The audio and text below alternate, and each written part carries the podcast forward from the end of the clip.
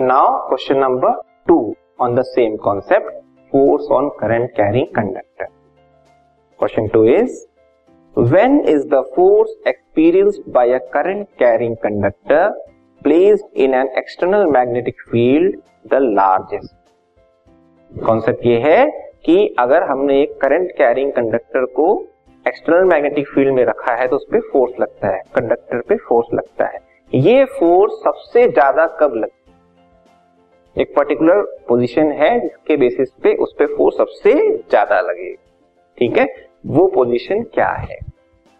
Answer is the force experienced by a current carrying conductor placed in a magnetic field is largest when the conductor is kept at right angles to the direction of the external magnetic field मतलब conductor को हमने external magnetic field के जो direction है, मान लीजिए magnetic field की direction इस डायरेक्शन में है, ठीक है? और हमने जो कंडक्टर उसको जस्ट परपेंडिकुलर रखा है इस पे मतलब राइट एंगल पे अगर रखा है तो इस कंडक्टर पे सबसे ज़्यादा फोर्स लगेगा। अगर ये तिरछा होगा, कोई और एंगल बना रहा होगा तो फोर्स की वैल्यू कम हो ठीक है? तो फ्लेमिंग्स लेफ़्ट हैंड रूल भी आपको याद होगा कि हमें तीनों फिंगर्स को इंक्लूडिंग थम हमें राइट एंगल पे रखना पड़ता है। आइडिया वही है। जब राइट एंगल पे लगता है, ये सब तीनों चीज़ों को राइट एंगल पे रखा जाता है, तभी जो फोर्स की वैल्यू है वो मैक्सिमम आती है।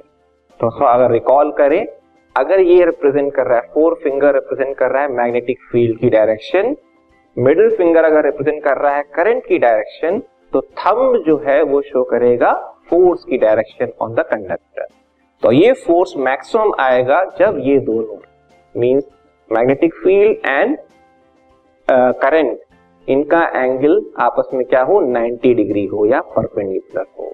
ठीक है? सो so, जब ये राइट right एंगल पे होंगे तो फोर्स की वैल्यू जो होगी वो max